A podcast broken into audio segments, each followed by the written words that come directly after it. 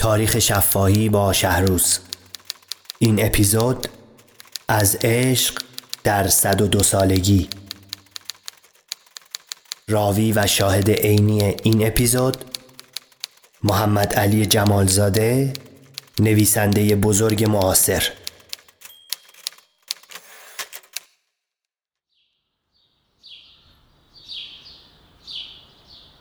1374 سوئیس شهر ژنو آپارتمان شخصی جمالزاده. اسباب ترقی امروز متعدد شده. چیزهای هر روز کشف میشه که کمک می‌کنه به تمدن. ما فاقد این اسباب هستیم. بعضی داریم بعضی را خیلی هاش را نداریم.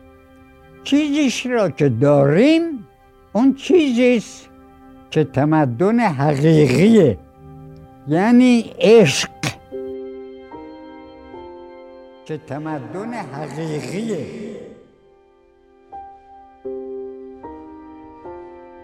تمام شعرای ما که از هزار سال به این طرف دارا شدیم عموما همه بدون استثنا از عشق خیلی داد سخن را دادن.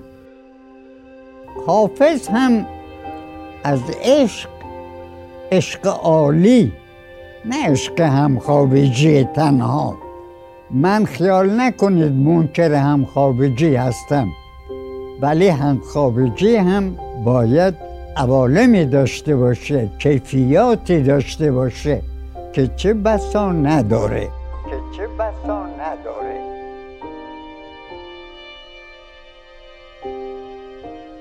ما همینقدر که عاشق یه دختری می‌شویم و دستمون به اون می‌رسه بعد از چندی که گاهی زیاد طول نمی‌کشه از او جدا میشیم. او را فراموش می‌کنیم. حتی اسمش رو هم فراموش می‌کنیم. چنان که خود من هم نام بعضی از مشروع های جوانیم را فراموش کردم. فراموش کردم. خوب به خاطرم هست در آلمان که بودم عاشق دختری شده بودم و خیلی دختر خوبی بود. در یکی از داستان هم در اونجا این دختر رو به اسم خودش که لنی بود نامیدم ولی اسم فامیلش رو الان فراموش کردم.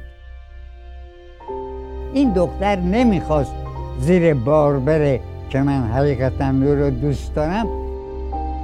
و من فکر کرده بودم بروم یک کاغذ بنویسم. اظهار عشق به او بزنم تو جیبم به زبان آلمانی و برم جلوی خانه او خودم رو بیندازم زیر یه اتومبیلی. که هلاک بشم. بعد اون کاغذ رو در جیبم پیدا بکنن به این دختر بدن ولی امروز حتی اسم خانوادهش هم فراموش کردم. فراموش کردم. این عشق نیست. عشق باید برای تمام زندگانی باشه.